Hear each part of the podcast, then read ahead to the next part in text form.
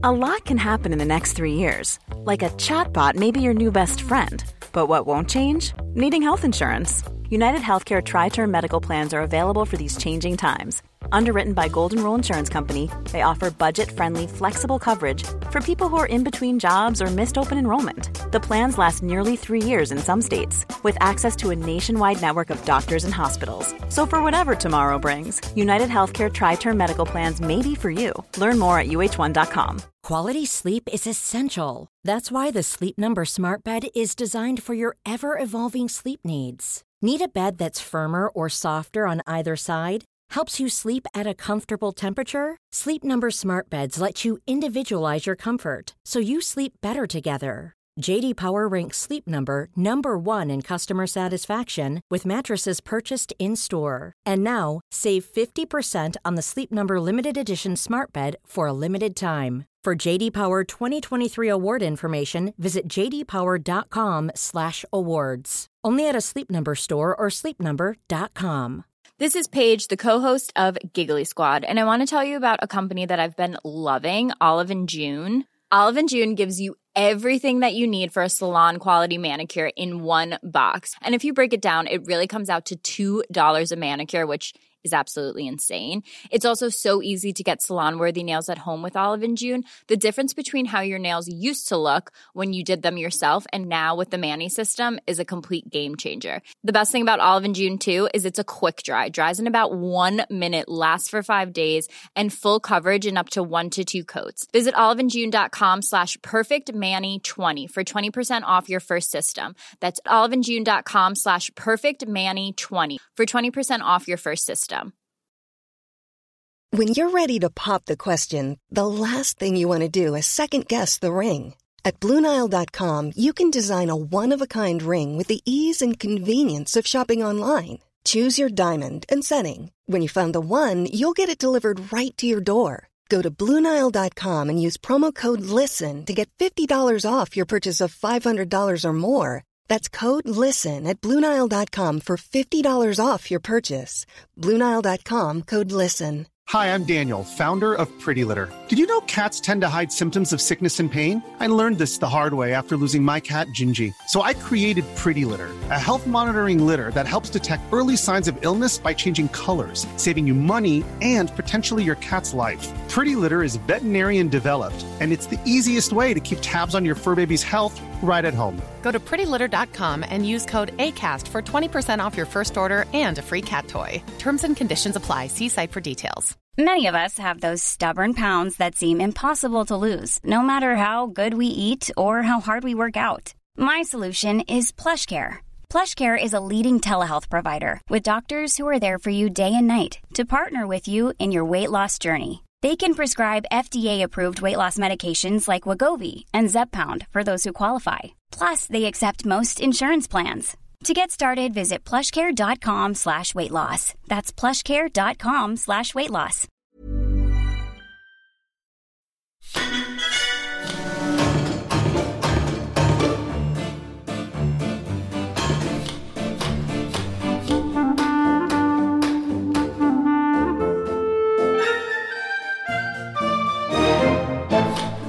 Hello and welcome to the Rusty Quill Gaming Podcast Q&A 4.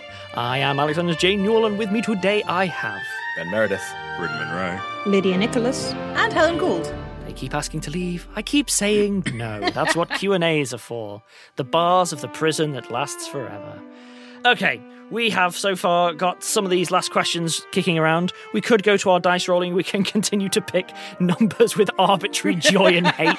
anyone anyone feeling a particular conceit for this one or should we just go with it? Uh, 33? Any any context or just because we like the number? That's the Jesus number. Is it? That's yeah, it's how old he was when he died. Ah. I, I'm sure that he doesn't like being reduced to just that characteristic. Okay, this is for this is from sorry Lillian. Oh, oh no! I just Oh, thought I'd get away with this. Did the meritocrats know about Mister Ceiling and allow for his creation and continuance? Really good question. Oh, Not all of them did. Ooh. Interesting. Well, Mystery definitely not Bollock Smart continues. because they dead. I well, yeah. In my head, I had it that Guivre had been like, I can approve this under certain situations. Definitely a lot of lies had been told to Guivre about like, where are they sourcing things? Well, you know, we're clearing out the catacombs anyway for various health related reasons, and we think we can, do, you know, that kind of a deliberately misre- misrepresentation. But Wait, what? And we just found a stash of brains down there. not quite. so Guivre was aware that the like ordinateurs were a thing. I always in my head had Guivre was aware there was something hinky, but didn't think it was hinky enough to turn over that particular stone because the benefits of them was quite obvious. But I didn't have it as like a big, huge, grand meritocratic conspiracy where all of them were like, ha ha ha ha, finally. But The people in power had farmed something out to a private contractor, and they were happy enough with the results. They didn't investigate the methods. that's ex- that genuinely that is exactly what I was saying. and this is why for. things should be nationalised. Um, I 100% was looking at that. like- yes. There are many arguments for nationalisation, but that is literally the opposite of um of an argument. No, Lydia is, as always, correct. I really like the implication that there's like intra dragon poli- politics, like some of them get on with each other, and like I would be interested to um to play a game where we just play the meritocrats. Oh, that's an interesting one. Just give each of you one of them and let you play out a council session with like a yeah, a, a basic structure to it. I would love that. Oh, it's like Model UN but with dragons. well, we're too too late, Helen. It's no more one shots. Oh, oh, I'll sneak in a Model UN with dragons. Oh God, he's getting us back for another one. Yeah, That's a we can. great idea, Model UN with dragons. I'm well on board with that. I am a creative. Okay, okay. Any other takers on random numbers before I resort to dice like a pleb, like a like a lowly RPGer? Sixty-one. Okay. I'll make sure to pronounce this name right because there is punctuation. This is from Borf. Um, what area of the world do each of the players wish had gotten more explored? Oh. The stratosphere for me. the, the, strat- Oh my god. the Earth's core. I'm not joking. I never got to do proper Sky City. Prague kind of felt like a cheat. I would have liked to have gone to Australia just to see. I mean, I'm sure there was no way that we could have ended up there. But um, you mentioned something about there being like the penal colony and you um, all ended up doing so much stuff I had no idea like what was going to go happen. I had to have some idea. Otherwise it was you'd inevitably immediately beeline there and it'd be that Wallace and Gromit where I'm laying the track. I, I feel like I've answered this question before in a previous Q and A, and I can't remember when or how that would have happened. Maybe it was a dream I had. Who can say? I think uh, one of the things we've we've acknowledged in the past is our failure to necessarily portray the places we even did visit very well. And you know, I think that's something. It would be really nice to have had a lot more time and resources to do kind of some some in-depth exploration of what the RQG world in certain other places look like. Um, my personal preference is uh, South America and specifically Peru. I uh, have a familial connection to Peru. Uh, I, didn't have some that. cousins whose uh, father is Peruvian, and I had some formative experiences that involved reading stories, kind of uh, about the Incas and the Incan civilization. Um, and so it's just it's it's not like a massive interest of mine, but it's like a little like geographically speaking, it's a place I just have a sort of kind of mild interest in, and I think it would have been really interesting to see more of South America. I think that it, yeah, it felt like somewhere the campaign would wouldn't have gone for any reason in a sense, but uh, in some ways that makes it more interesting to me. But yeah, so that's that's my answer. Is yeah, I've always had a bit of a a special interest and a very small one, but for those reasons basically. I'm just trying to think in terms of biomes that we didn't do.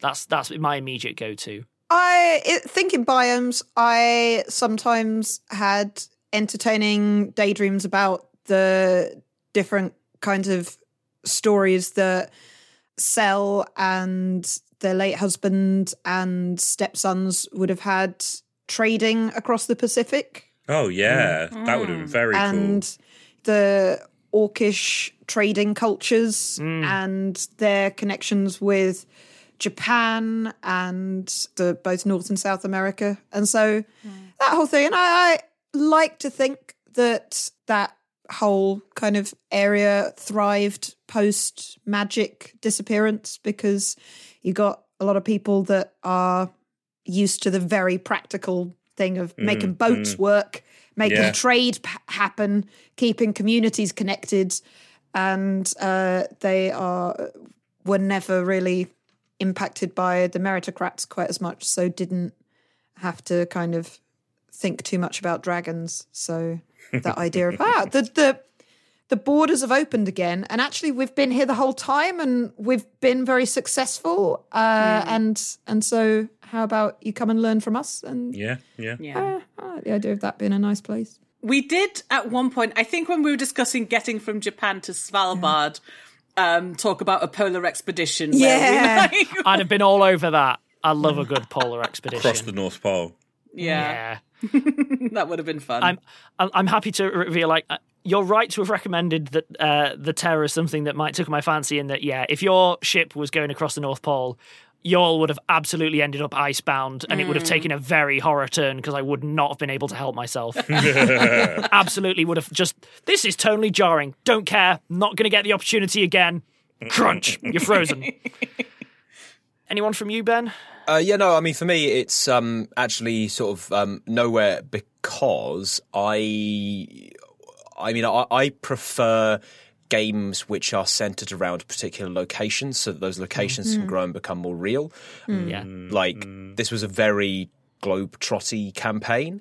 And I, you know, sort of felt that like each arc was kind of stretched quite thin in detail anyway. So adding more locations Yeah. would just just exacerbate that problem. Hmm. Bad, I, I true. agree. I think definitely if I was to do this again, I, I wouldn't. I wouldn't globetrot. I think that was a very eyes bigger than my stomach uh, sort of ambition at the start. And yeah, originally I was like, it's fine. We'll we'll do London, and then we'll just sort of hop to these places. But it's, I'm sure it's pretty much going to be in London. This is before I'd even written anything, and mm. hmm. yeah, I I definitely think generally campaigns tend to be a lot better for being that, unless overland travel takes ages, like ages and ages, so that you can shift that depth with you because it's hmm. taking a while. I love a bottle episode. And travel's great. Travel's great for bottle episodes. I like a bottle episode too. Okie dokie. At that point, then, any other particular uh, numbers? Otherwise, I'm just going to start picking or rolling or judging 19. or something. Because we already did 99, and I think that uh, 19 is the little sibling of 99 and is always looking up and being like, I can be as annoying as you if I try really hard, you know? It's true. 19 doesn't mesh with any of my maths. Okay, Reese Hawkins.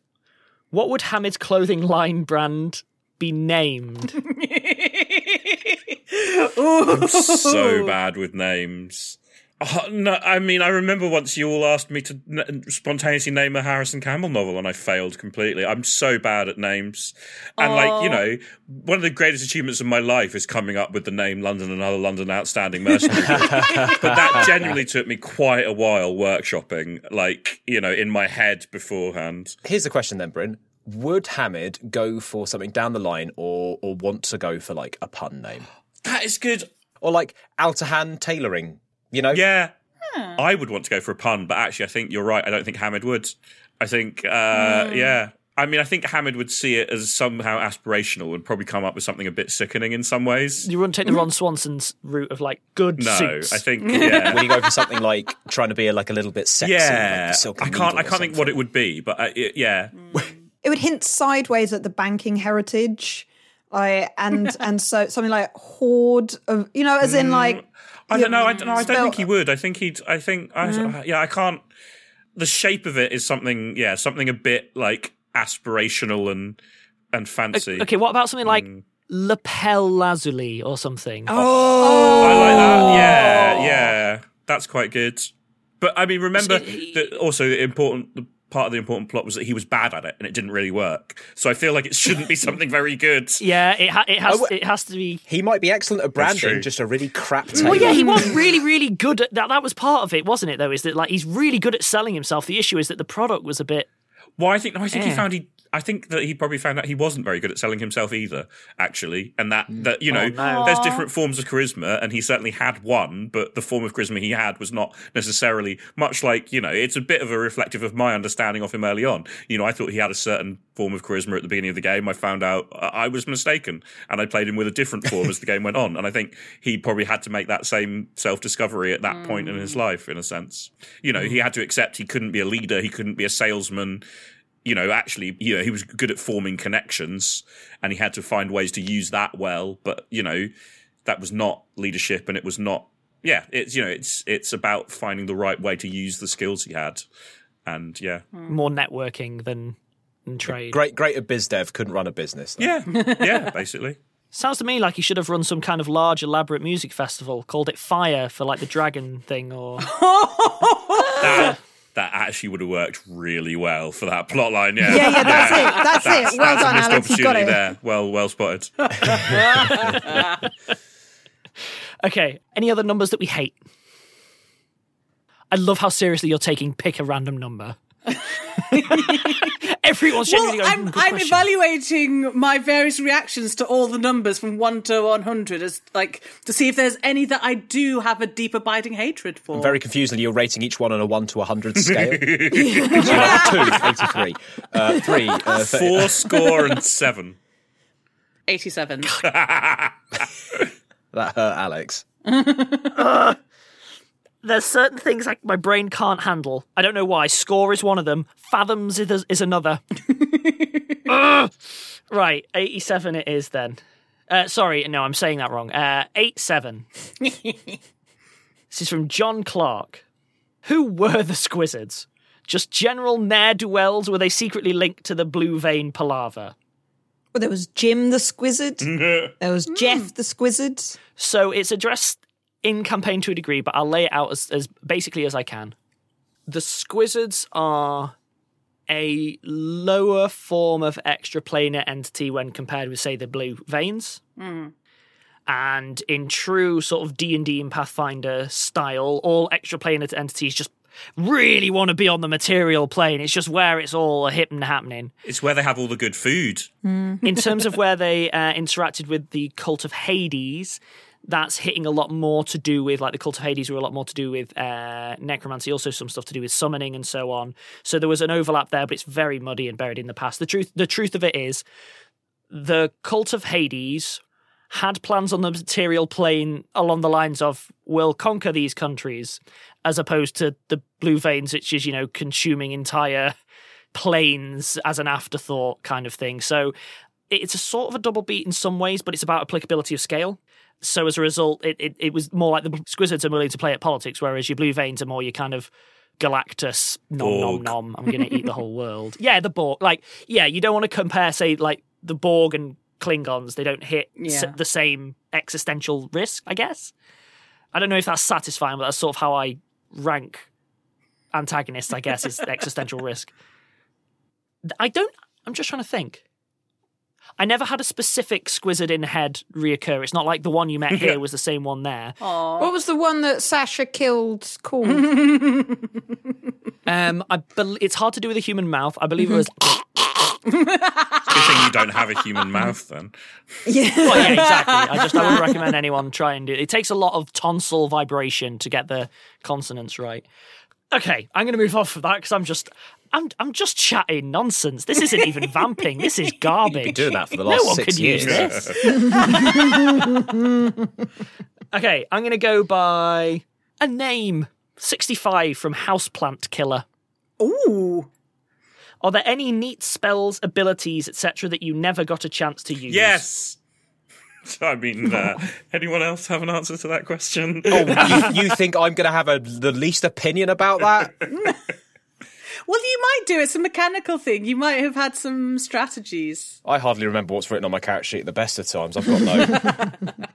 Weirdly enough, I do in that there's a vast amount of Pathfinder that I really like, really find interesting and love. Mm. Couldn't use. Too complicated for audio. Slows No. gameplay too long or takes too much prep and when you have to you have to get the sessions out that prep time's reduced. Mm. So there's huge massive unplugged sets of Pathfinder that I really like. I, I, I really really like. They're templating for custom monsters so you can have like a dire skeletal Borg ooze, where the ooze is CR1, but you add all that and suddenly it's a CR51. Like some of that works really well and you can make some awful, awful monstrosities. Mm. But I, I didn't get to really play with any of that. But that's not quite in spirit of the question. But yeah, there was a lot of stuff I never got to try, which I wanted to. Uh, Hamid gained several spells uh, during the last two levels that he just never really got to cast.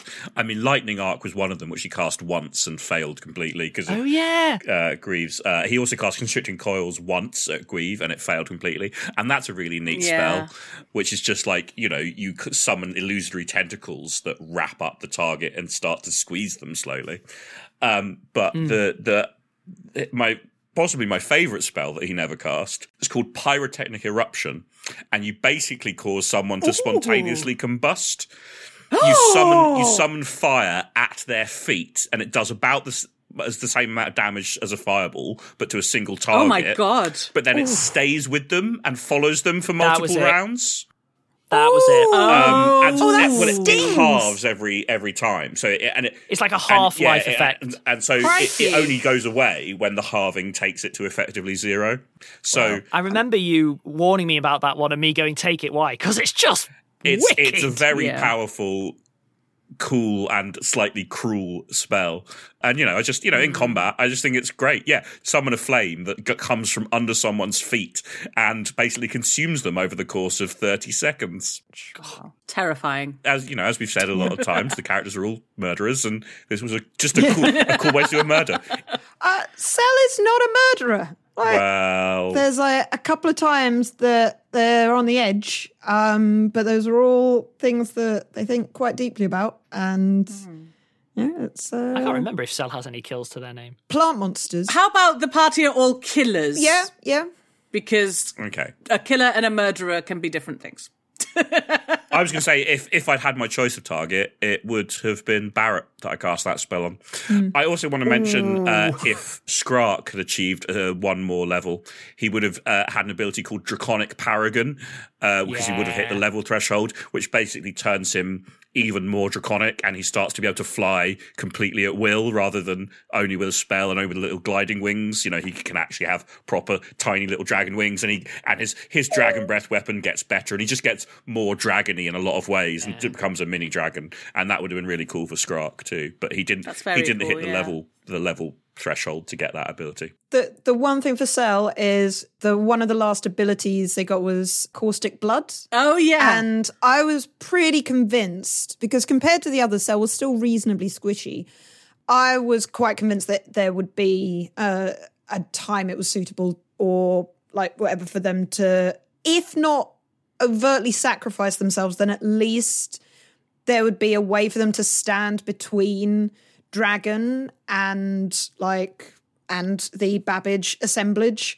Like because they can fly and they can do all the other things. Like it made complete sense for them to like have that. I'm throwing bombs. Oh no, might need to dive in the way of something. And it's just really cool because it's like ah, you get attacked and then they get covered in blood and it burns, and it wouldn't do anywhere near as much damage as that fireball within a fireball, but it's pretty. It's pretty brutal. Yeah. yeah. I, I thought it was absolutely on the table that.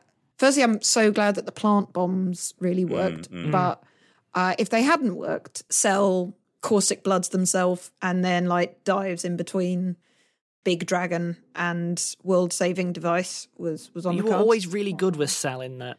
If handled incorrectly, Cell wasn't a glass cannon, Cell was a glass nuke, um, which was very, very squishy. But you were like, you know, I could plug this into that, this into this, this into this, and do 600 damage around. I was like, you, you could. I, I'd like that we don't do that. And you were always very good at going, okay, I'll just vomit spiders. That's cool too.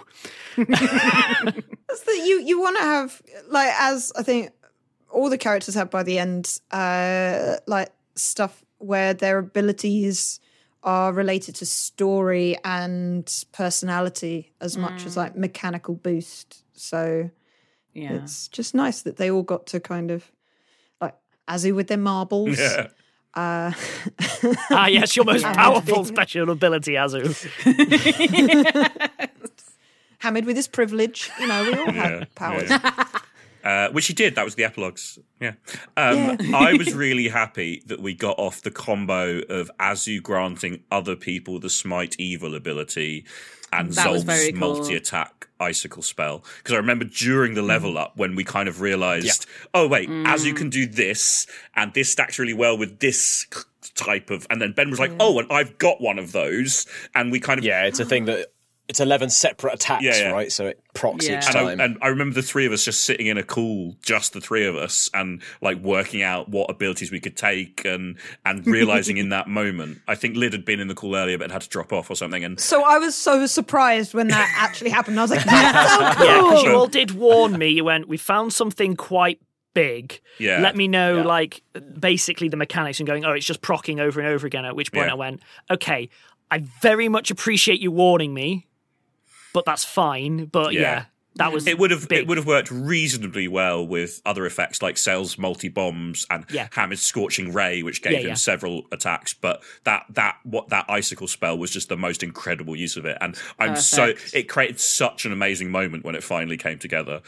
That's Especially true, after yeah. the delay in that fight and the, the tenseness of that fight, just to be able to turn around and be like, right, finally I can unleash this thing, you know, that we have been wanting for several combat rounds. Activate Oh, the yeah, 'cause I Gatling just- cannon. because I just couldn't make an attack because I had to keep stopping people Yeah, from dying. to Wasn't an Exactly. accident. Was not an accident. I was going to keep killing people over and over so that you can't get anything off. as, as frustrating as it was for Hammond not to be involved, for me to not be able to roll dice and stuff in that fight to contribute, I actually think that the narrative arc of that fight ended up being incredible. Personally, It was, was very, very, solid. very yeah. good. Speaking of denying OP stuff, do you have any idea how glad I am that at no point did you manage to plane a shift, Ben, in a way that was just going to break the campaign? I had that spell. I had that spell the entire time, and I just didn't And I use it because it was. so a, it was a- appreciate it. I think it's a bonus spell for one of the subdomains I was part of, or something. Oh, it's freedom. Yeah, it was freedom. I think My makes sense. contingency for that would have just been okay, so you're traveling between planes as your plane slowly being consumed by a planar entity. Cool, we'll just have an incursion event as a result of your planar shift or whatever. Hmm. So I did have some stuff, but if I wasn't going to be grossly unfair, plane shift can really break a campaign. And I don't just mean like, oh, I'm going to the hmm. plane of fire, but like it can properly balk it. Because there's there's so like never mind exploits, just accidentally there's so many things it can make happen. Well, it just it just turns the the game when you hit a certain level into ah, you know, you had one universe. Well, now there's like thirteen. Yeah, at some point it just becomes a bit Rick and Morty.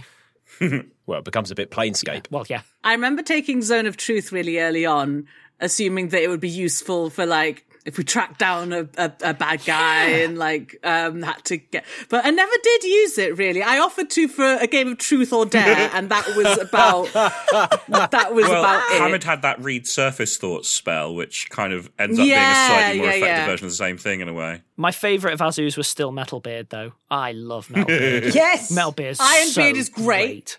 I love Iron Oh, Beard. Ironbeard, yeah. B- m- uh, but I did always have the idea that I could have used, I would have liked to have used angelic aspect, which is when Azu grows massive wings and can fly about. Amazing, yeah. Um, that would have been fun, but um, gave them to Topaz instead.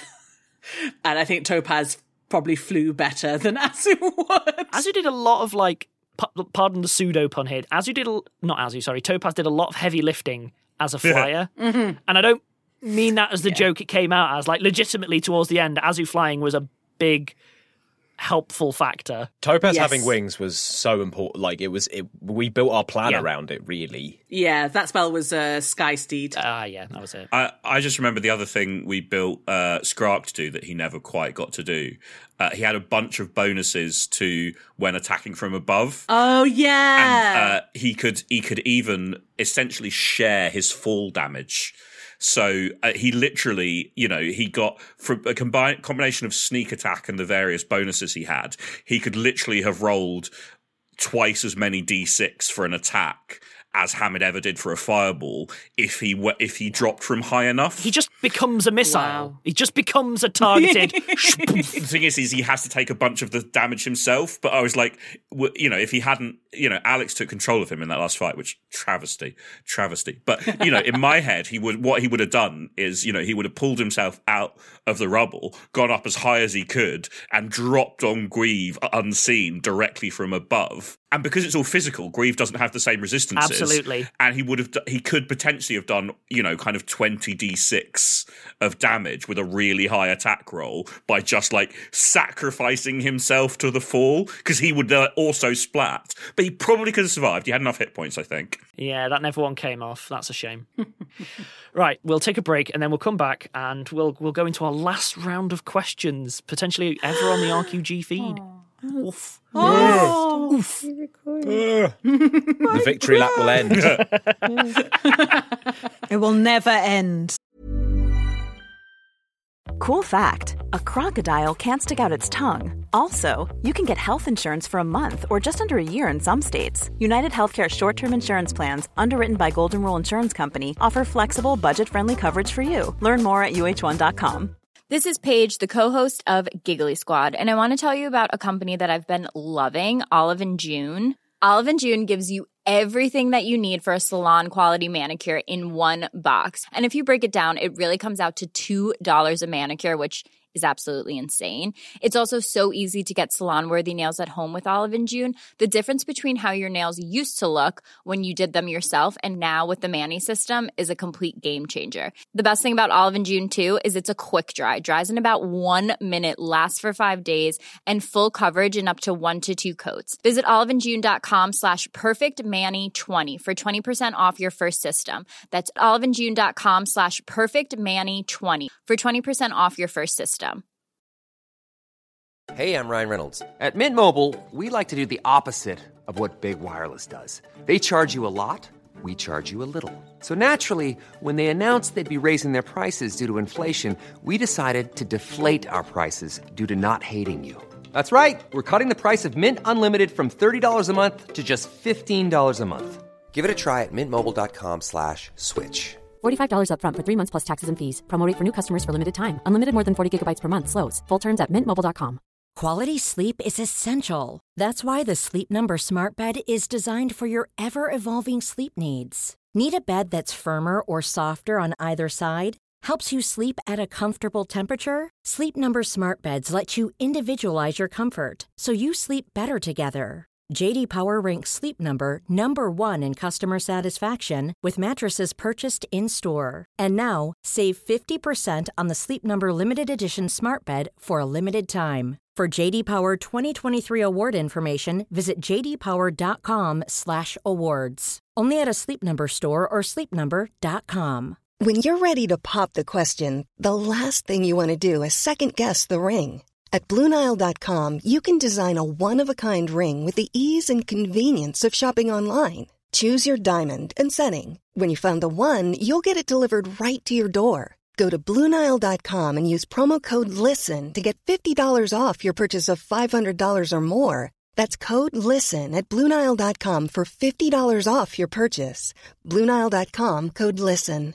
Hi, I'm Daniel, founder of Pretty Litter. Cats and cat owners deserve better than any old fashioned litter. That's why I teamed up with scientists and veterinarians to create Pretty Litter. Its innovative crystal formula has superior odor control and weighs up to 80% less than clay litter. Pretty Litter even monitors health by changing colors to help detect early signs of potential illness. It's the world's smartest kitty litter. Go to prettylitter.com and use code ACAST for 20% off your first order and a free cat toy. Terms and conditions apply. See site for details.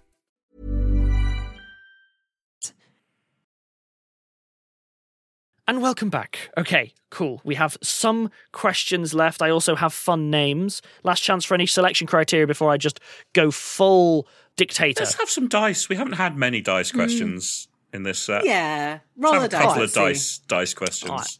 All right. All right. 17. I don't like 17 either. Ugly number. Right. this is from uh, Owlinks.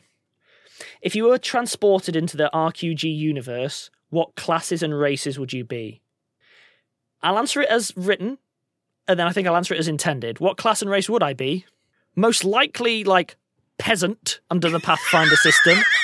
Uh, I would be willing to stretch in my arrogance to, as we've said before, a desperately unoptimized and completely unplayable bard. I feel like I'm getting through life as an unplayable But bard. I don't. I to be think they might be getting at what classes and, and races and so on would you want to be, which isn't the same. I don't know.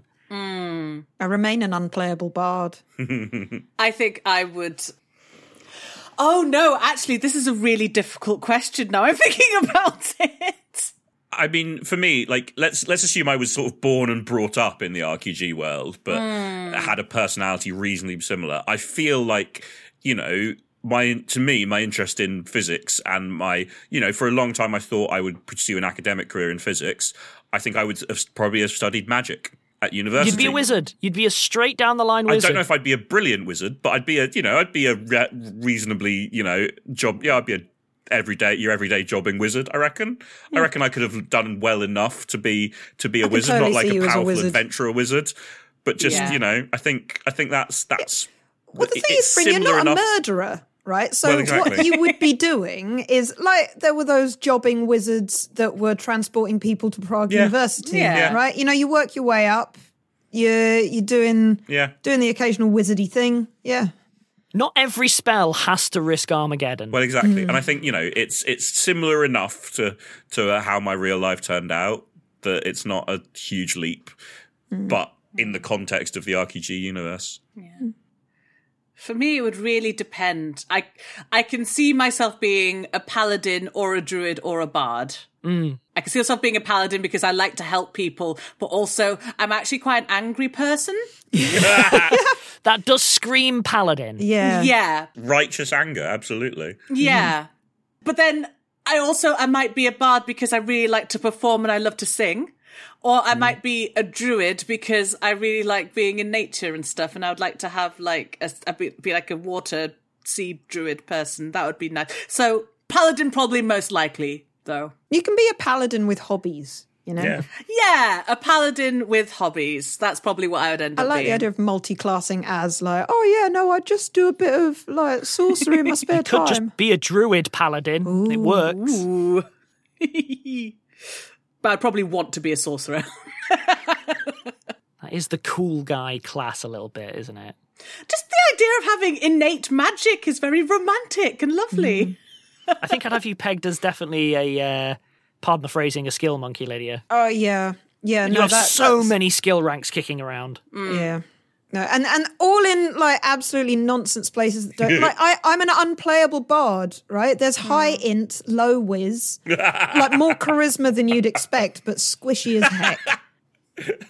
like that that's what that's what's happening. Um you know, I, I I would try and essentially have that trait that Cel has where you you move int to charisma. Oh no, I suppose I don't know if it. But then I swap them around, even though my charisma and int are quite interchangeable. So again, it just doesn't. It just Yeah. just completely unoptimized, really, and continually getting themselves in complicated situations that, that they struggle to get out of. Um, I'd have more points in handle animal than any of the uh, Yeah, any true. of the any of the uh, characters I've played have got. But then I I wouldn't be able to stab things. Um, I'm, I'm curious then, Ben. A- any thoughts as to where you'd place yourself? For some reason, uh, my brain immediately goes Marshall. I don't Oh, I know don't why. know. I'll probably be a bard or something because of my job. Um, the trouble with these classes is that they're they're necessarily narrow, so that you can have multiple in a party. So they're just that you just can't really translate. And also, you know, not getting involved with the ancestry question because I don't think there's a useful way to actually deal with that in this context. I, th- I think the spirit of it was: are there any cool abilities you'd want? I think is what people were getting at, but it doesn't It's not the quite. question. I'm answering the yeah, question. yeah. I'm curious then, because jokes aside, what would you guys give me as a class? Once I'm past the quick and glib joke, I actually have no idea. I, I don't know. I, I saw Peggy more as a beholder. So this is the thing. I don't, I don't. I don't actually think I'm a player character. That's the problem. I think That's I'm a low end. That's because none of us are player characters because they're necessary. They're necessarily extraordinary. I think I really might be a low end NPC quest giver. I think I might be the person who's like, I've lost my chickens. Go find me 12 chickens. That would be harder than you think. And it'd be a real time sink as well. I mean, I think I think if you were playing a, a part in a campaign, you would definitely play the part of hectored bureaucrat. yeah. That's the thing is that you've got more in common with Wilde than you oh like Oh God, to I'm a social encounter, aren't I? Well, you have you have a kind of like f- frantic energy to you, which would play well in that role. Like if, if you were being like, if, this is functionally typecasting somebody, right? Yeah, abs- absolutely, Yeah. absolutely. So yeah, I'm going to roll a dice. Okay, uh, we're on 64 from Ashra. Oh. Oh, good question. Uh, did you have to create Skrark on the fly, or did you always intend for some kobolds to join the main party? Do you want to answer that first, Bryn? I mean, I was leveling up and I saw the leadership feat, and I was like, Skrark's been around for a while. Wouldn't it be awesome if they stayed? I proposed that idea to Alex. I was like, you know, because I think leadership is a tricky feat. I think it can create problems. Like it, it can dictate the story in a way I don't like, and I think that you know, if you handle it well, it's good. It can kind of, but you have to you have to build it into the story in a way that you don't have to build in a lot of mechanical choices. Yeah, like my my initial intention was just I've I think it's been really fun having Skrark travel with the party. Why don't we keep that going? And I can kind of make it more mechanical by taking the leadership feat. Alex, how would you feel about that? And you were like, I think I can make that work. I had a few criteria, but you met all of them uh, quite easily. A lot of it was stuff like I, I can't have all of them with you all the time because Yeah, it, yeah. it doesn't work. But you were like, it, it's fine. It'd be nice to have like Skrark and then a supporting cast I basically just wanted to keep Skrark, but also mechanize him in the sense Yeah. of turning him into a character with a character sheet that therefore had abilities and could contribute. And that, that was my point of taking leadership feat. Like there's because the leadership feat comes with a cohort and followers, and I wasn't so interested in the followers, and I think that's harder to manage. But we ended up doing it reasonably well once we got a handle on the kobolds. I, you know, I didn't love how it started off, but we got to a good place. I think. I hope. Mm. Um, but yeah, to me, it was just it was just a fun idea, and we sort of ran with it, and it ended up being nice, I think. And you know, I, I think we talked in one of the previous Q and A's about how much Skrark ended up contributing to Hamid's character arc, which I really, really liked. Yeah. From my perspective, it's quite straightforward. Shoin was always going to be a big, elaborate minion master, like with Mm. lots of lots of uh, minions kicking around the place. At some point, I recognised that kobolds were going to resonate strongly for a whole mess of reasons, so they were a useful decision. In terms of had I planned, no, I had planned for Skrark to like for Skrark or a Skrark equivalent to like help out the main character through that little arc. And then if if Bryn hadn't had gone for the leadership, it'd have been a goodbye person that I've met. like I, I wouldn't have injected them in. Um, Again, if there's one piece of advice for everyone GMing, it's tr- try not to inject an NPC. Let the players tell you what NPC they want around. Einstein was never going to be around a long time. People liked Einstein. All right, cool. You can have more of Einstein. That works. uh, Wilde made sense from a resonance point. It wasn't my original intent, like I've said before. Uh, someone would have been, but it just if if you'd have all just gone Harrison Campbell's just the best, just the best ever, I'm sure Harrison Campbell would suddenly have turned out to have whole unplumbed depths. I, I think we both knew as well that, I mean, you know, the way kobolds are written in the source material is not always amazing, but It's they obviously the place. Yeah, I mean, they obviously have this connection to dra- dra- dragons, and therefore we always knew that Hamid displaying draconic traits in front of the kobolds would have a result. I don't think we knew exactly what that result would be until it sort of happened, and Yeah. that the way that happens, but we knew that there would be an impact of that, and it a lot of stuff spun out from how we kind of both played in that moment. I think. Skrark was very helpful though in that Skrark had already. It wouldn't have worked if there wasn't already a Skrark in there. If just a bunch of followers had turned up who were koboldy, there's Oh, not yeah. there's there's not really a way of making that work. We, I No, was quite. I will be openly state I will be quite lucky. I was quite lucky in that your leadership stuff plugged in okay with what was already there. There's a version where it just I'd have said no. I, I can't make that work in a way that isn't really and yeah, and like part of the reason I wanted to choose it was because Skrark had already effectively Yeah. been kind of starting to adopt that role a bit with Hamid. Like I think when when I was planning that level up was when they Skrark and Hamid had been separated from the rest of the party, for example, and it just Yeah. it sort of to me it, it taking that feat was a natural outgrowth of the story and it did sort of force the story to then move in a certain direction after that but i think we were both okay with that as a narrative choice but i think the leadership feat needs a lot of more consideration than most other feats because it, It- because it can, can and at least should interact with the story so much It's one of those sneaky feats that at first glance you're like, mechanically, yeah, I can make that work. The risks aren't really mechanical. Mm. It's it's it's in you're into the mushy like stealing focus and spotlighting Yeah. and spotlighting, sorry, and quarterbacking and all that jazz. So yeah, it. I, I think we've answered that. I think we've answered that. But it was it was a negotiation. It wasn't just a, a Yeah. an order at Bryn's end or mine. Uh, and one of the, one of the things I might mention is that you were thinking, Alex, about potentially making Skrark a gunslinger mechanically. Mm, yeah. And I think I, I was the one who said, I don't think that's great. I don't want him to be a special snowflake mechanically because, I, you know, I'm already feeling guilty that I will effectively be running two characters. I don't want to draw focus from other PCs and NPCs. Let's make him a much more simple rogue. Like, you know, no, good good memory. Because I'd for the kobolds, like this was in a broader picture. I'd considered that I wanted the kobolds to have a sort of developmental boost by the fact that they just had all of this infrastructure just sat on their doorstep now, where Mm. they could choose to just burn the whole lot down, or they could, you know, use it. They have all these massive amounts of rare materials and and rare stuff just hoarded like that. That can be used. So I did toy around with the idea of I didn't want them all to just become alchemists because we already had Cel and that was a Mm. thing, and it was like, oh, gunslinging kind of hits that alchemical weaponry thing, blah blah blah. I think Bryn was right to say, nah, don't. That's not gonna serve you well. Uh, I think Bryn spotted a, a cul-de-sac there and sort of steered me away from that. But I, um, I mean, part of it for me was also exploring Shoin's dungeon. What had the party mechanically been lacking? Well, we weren't very good at dealing with traps. Yeah, we Mm. actually, the you know, it's it's one of the key things that a rogue does in a party is finding and disarming traps. And if you're going anywhere that has them, it's a really really valuable skill to have somewhere in the party. And you know, so I think I you know I pushed quite hard for Skrark to be a rogue for for that reason partially as well. Hmm. Okay, I'll jump on to another question then. Okay, okay, okay. I'm rolling. I'm at thirty. Hmm.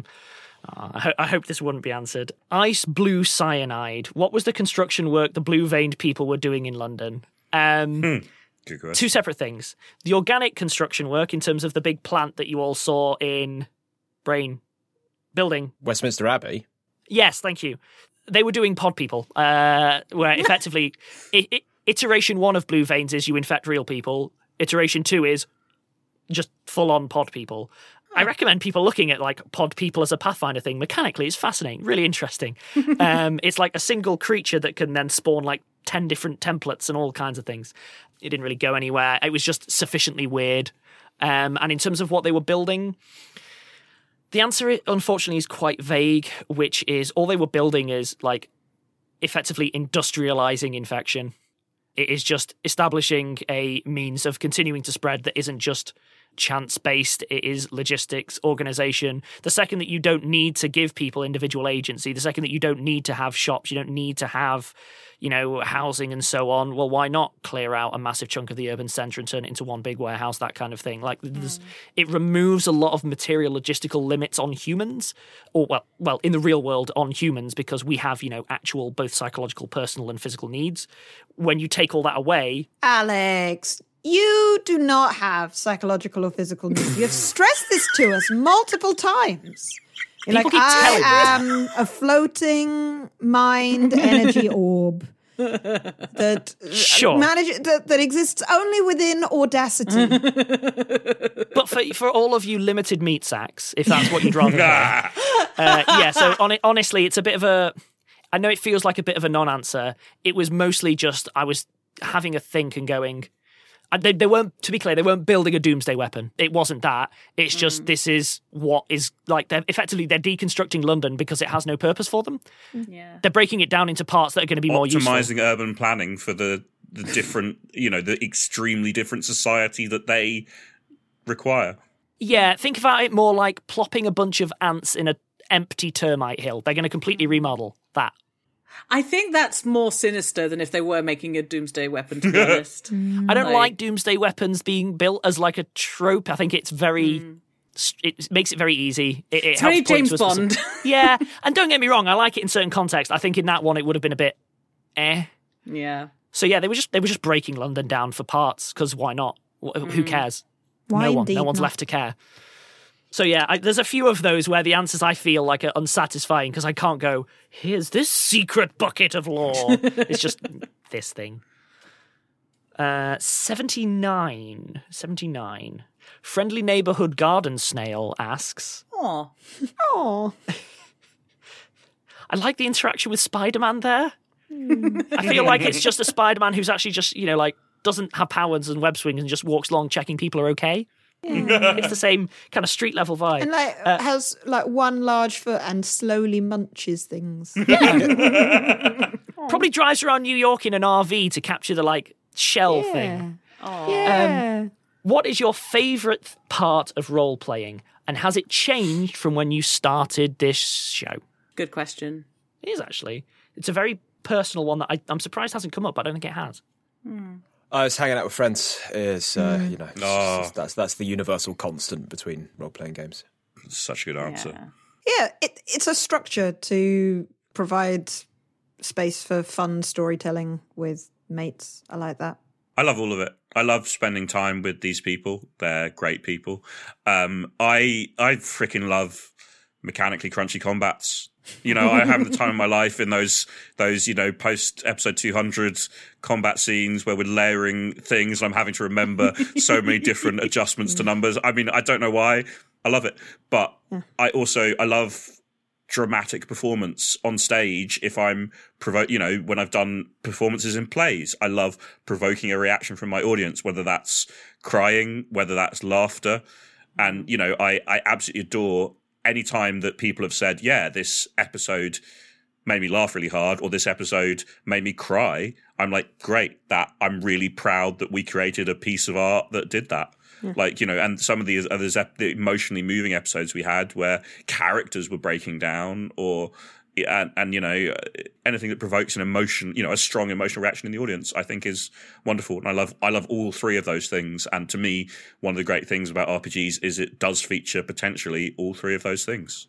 Mm. Mm. And i can't think of another another activity which does have all three necessarily So to build on to build on both of those, yeah, I, I like hang out, with- hanging out with my mates, and I really like harvesting the tears of. uh, I just have to. I have to thank Alex for giving me the opportunity to harvest tears on such a such a larger stage than I could have imagined. Because doing it manually, person by person, is it takes ages.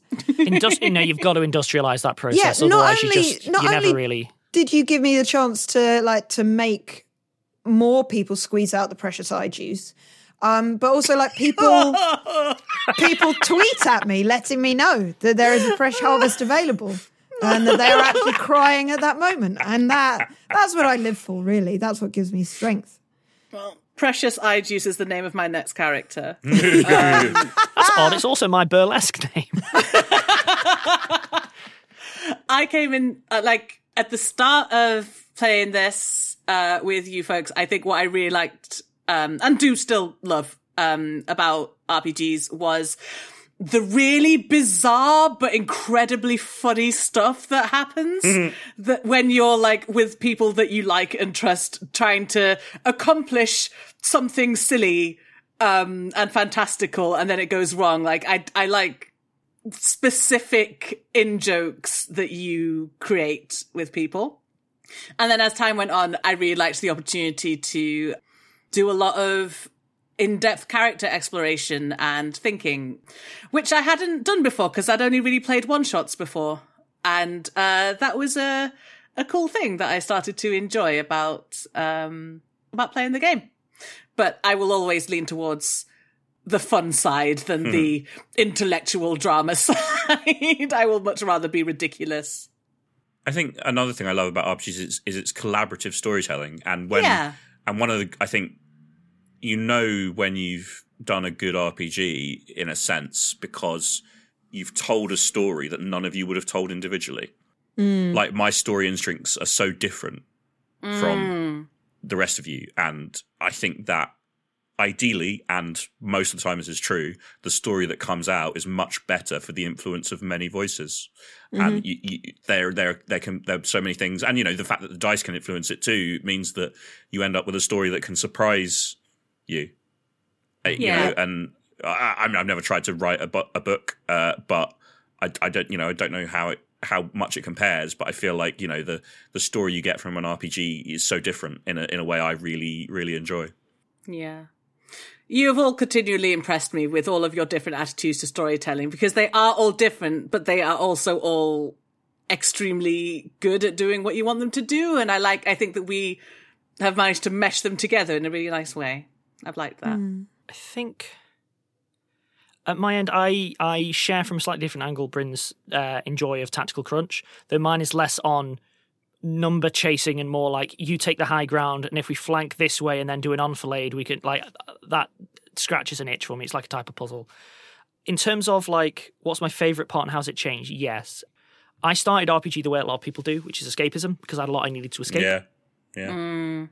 as my life has continued and improved because you know I've been very lucky in that regard that need to escape has reduced but I did stumble on something which I think other people are starting to recognize which I'm to it's going to sound very pompous and I do I I do mean it literally though which is it's the what probably so far the closest thing I've encountered in terms of like pure creation and what I mean for that is there's very few barriers when it's going well between your brain and the thing Mm. existing. And by that, Yeah. it's like writing a book. Cool. Thought. Writing's hard. So mm-hmm. hard. like, even if you're amazing at it, writing is hard. You don't just sit there and go, oh, do, do, do, oh, look, 40 yeah. chapters. Writing's hard, okay? Theatre's also really hard. There's so mm. much logistics that isn't the actual creative act. It's, oh, we don't have security for today. Well, we can't because we'll violate the fire safety. Okay, well, mm. okay, we'll have to do this. Your brain isn't in it. You're on the logistics. And sure, there are technical considerations and so on. But RPGs are the closest I find for that on the GMing side, which is I have an idea, this. And then people can immediately engage with it. It's like being able to hmm. summon a digital game out of the air on the fly. It's like Alex, dreaming. I love It's- that you've come up with the way of explaining it that you worry is pompous. The way that I have explained it in the past is like the effort to reward ratio is just fantastic. It's amazing. like It is it's just absolutely phenomenal on RPGs. and and I mean, even even in the limited amount of GMing I've done, sometimes you'll be like, "Oh, it, it will be tiring to do that," but like compared to like writing, it doesn't even hmm. compare. It is so good. It just gives and gives and gives. But yeah. all right, all right, we're we're ploughing on. Couple more, couple more. Anyone want to bounce away from dice rolls, or do we just dice roll it out? Number four. Number four, understood. It's a nice number. A lot going on with number four. It's a good number. I like four. this is from Duck. Alex, how did it feel to have your final words as an NPC in this campaign be snores? Like, great, ideal, perfect, could not be happier. Uh, the, the the perfect ending is somehow simultaneously incredibly important and incredibly unimportant. Snoring is oh perfect. Quick answer that one, but yeah. any other any other takers? Any other takes on a number? 93. 93. 93 is okay. Don't mind 93. I have an opinion on all numbers, okay? Apparently. uh, this is from Moth. If your character in the final epilogue could give us one piece of advice from what they've learned, what would it be? Ah, right. So if your character could give you a piece of advice, what do you think it would be? A hard one to answer. Uh, so I think I tried to craft Hamid's epilogue story with a very specific point, which is it's never too late to find the right path for you. Aww. Like, you know, Hamid tried several different things in his life, and, you know, by the end of the epilogues, he's found what is right for him. Um, and you know, it takes him a long time. It takes him several goes, and I feel sometimes the same about my own life. You know, I tried multiple times. You know, as I said, academia, and I tried to be a teacher. Neither of them really worked for me, uh, and you know, I feel very happy with where I am now as a as a software engineer. And you know, it took me time, and it took me trying different things. Um, and there is a very strong caveat to that, which is you need a healthy amount of privilege to be afforded the space to try different things, unfortunately. But also don't feel you're necessarily trapped with any choices you've made. You know, if uh, and so yeah, to me that that's the message of Hamid's epilogues, and that's the advice: is you know, tr- try try again, find what works. I think Wilde's would be chill out. It's not the end of the world. Unless Ah. it is, in which case, tough. Hmm. Azu would probably be something similar. I think it would either it would be it's okay to slow down, maybe, or just the very obvious and simple look after yourself. I think. I know. I I play characters, uh, or the two characters I played in this, partly because you know, for me, I, I was terrified at first with the idea of playing something so long running. So they needed to be someone who had enough not wasn't the same as me but had a, enough psychological touch points that i could be like i can i can do this for a long time. Hmm. I, I think either of them giving advice to me feels a bit odd because i think i've said before like sasha feels like a version of younger me that didn't get the opportunity Uh, i've i've quipped that sasha was a version of me that never did improv has still all the like layers of awkward and and confuse um and Cel is like a version of me that like is, is older and wiser but also has made larger choices and larger mistakes. And so yeah it doesn't it doesn't quite well i'm sure that i'm sure that Cel in particular would like be a lot better at sitting and listening to me than i am to other people and that is something that you know i i hope I think they'd be very interested in my like Lego. They'd be able to fix the connection problems that I've got in the Lego Twitch connected auto chicken feeder. Like, even though they'd never written a line of code and they'd never seen Lego before in their life, they would absolutely be able to like fix it like like that. I bet. yeah, I think career and life advice they'd they'd have less, but just because their their attitude is generally, I think having having done and seen so much, their attitude is less. This is the prescribed way, and more listening and reflecting. One thing I've taken, I, I would take away as a lesson from how you portrayed Cel is I thought Cel was very good at appreciating what they had while they had it. Yeah, yeah, and, and not true. finding it difficult to move on and transition when they had to, but also Mm. was always kind of able to see that you know the kind of what was good about where they were, and like you know the the thing in the last episode where you, you'd lost where Cel had lost Barnes, but also you know when they looked back in earlier episodes on their past relationships, I felt something I took from Cel was that that sort of Mm. that you know the ability to appreciate something that is potentially temporary, but enjoy it while it's there. Yeah, yeah. Uh, I'm sort of uh, where Lid is really. Um, I'm the character. The character is me. He's offers an expression of probably the crueler parts of my psyche, uh, and also in general. Why would I take advice from Zolf? He's a mess. yeah, yeah. He'd probably he'd probably be like you burning those onions, like that. the key to a good gumbo is like Mm. he he he definitely knows his way around some stuff. Yeah. Okay, oh. with our with our last little bit of time then bef- before other content, are there any questions that any of you have wanted to ask anyone else in this call that we never got round to? Oh. To do with RQG, to be clear, obviously, not not just like how do you do your hair. I mean, we have the time for that. I'm just Can you I know. have your recipe for? Nothing off the top of my head. No, we've we've done Q and A's and reflections and bounced ideas now for like seven years, and I feel like I've been very lucky to have the opportunity to learn by watching others do and learn about the craft as much as like you know the way that you play as much as the way that you talk about playing, and you know I'm just very very grateful for that. But it, I don't have any glib questions to ask now. Uh, I would just like to keep playing together and, and learning and seeing you do it in different ways because it's cool. I feel like we don't, you know, we don't restrict ourselves from talking about RQG when we encounter each other in non-recorded contexts. So if I have had Yeah. stuff to ask, I have Mm. occasionally just asked. You know, I'll ask one on like- audio with the with the chance of it being repealed. Helen, yeah. not because it ever came up. I'm just curious.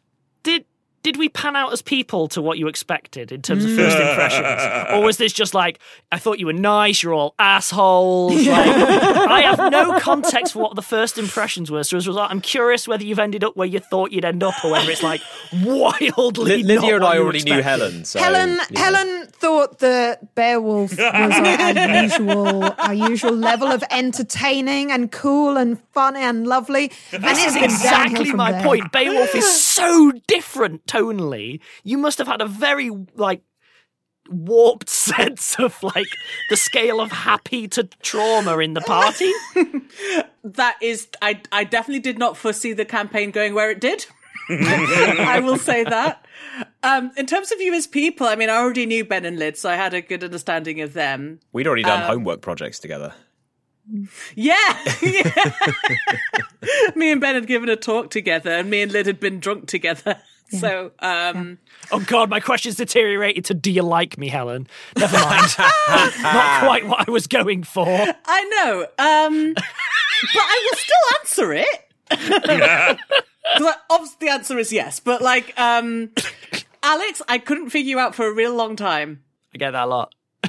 But that was but that was because I was like, I feel like we have a friend relationship, but also this guy is kind of my boss. So how do I how do I relate to how where do I put him in my in my my cobweb of people that I that I know? But I figured it out. I think I told you that once before anyway.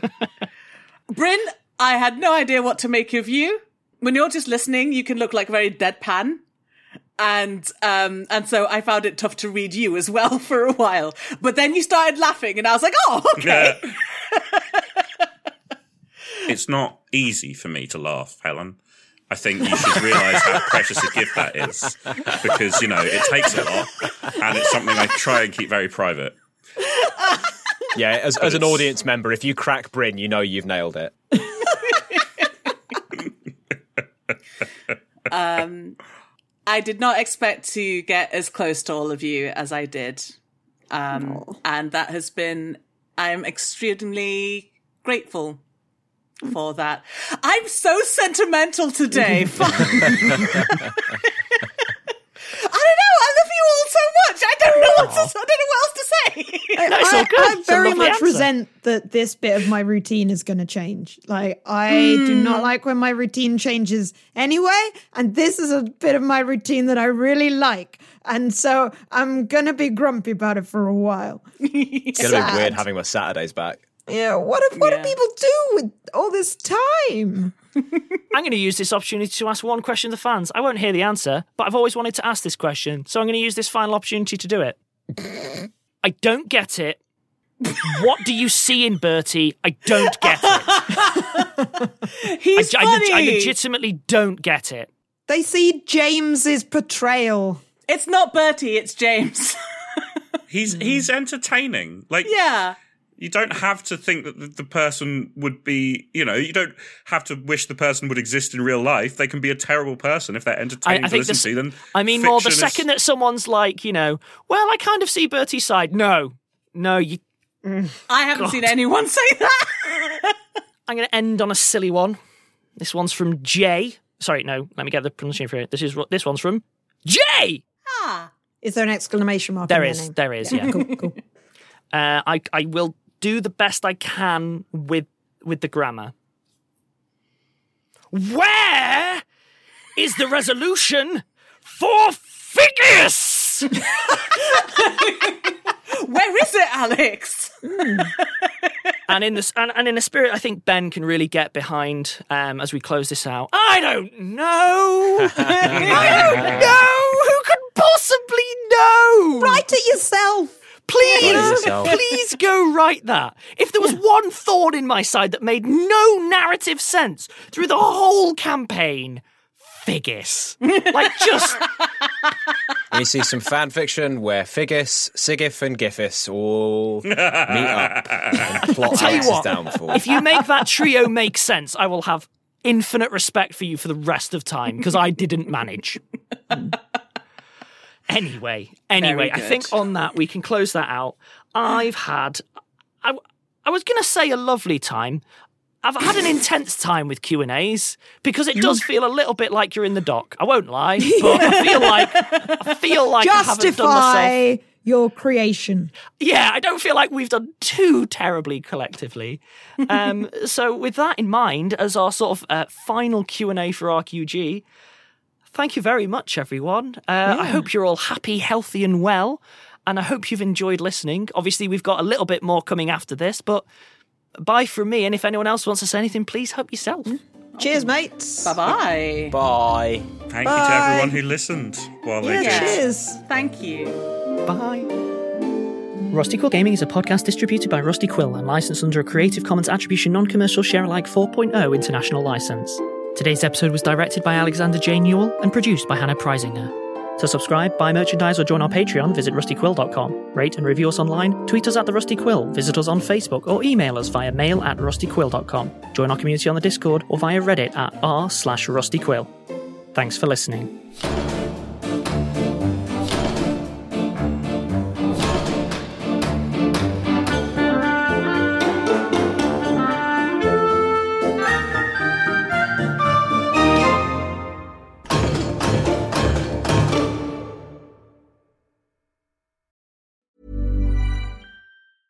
Hi, I'm Daniel, founder of Pretty Litter. Did you know cats tend to hide symptoms of sickness and pain? I learned this the hard way after losing my cat, Gingy. So I created Pretty Litter, a health monitoring litter that helps detect early signs of illness by changing colors, saving you money and potentially your cat's life. Pretty Litter is veterinarian developed, and it's the easiest way to keep tabs on your fur baby's health right at home. Go to prettylitter.com and use code ACAST for 20% off your first order and a free cat toy. Terms and conditions apply. See site for details. Hey, it's Paige DeSorbo from Giggly Squad. High quality fashion without the price tag. Say hello to Quince. I'm snagging high-end essentials like cozy cashmere sweaters, sleek leather jackets, fine jewelry, and so much more. With Quince being 50 to 80% less than similar brands. And they partner with factories that prioritize safe, ethical, and responsible manufacturing. I love that. Luxury quality within reach. Go to quince.com slash style to get free shipping and 365 day returns on your next order. Quince.com slash style.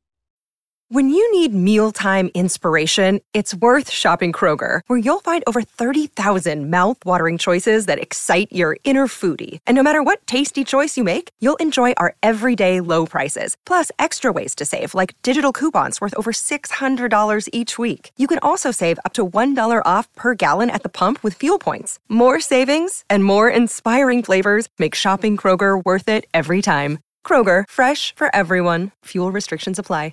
Save big money on plant protection supplies. Now at Menards. Defend your garden with Triazicide Insect Killer. Its fast acting formula protects lawns, vegetables, and many other plants. It kills more than 260 insects by contact, above and below ground. Choose from ready to spray, concentrate, or granular. Save big money on Triazicide Insect Killer at Menards. And check out our weekly flyer on Menards.com for all the great deals happening now.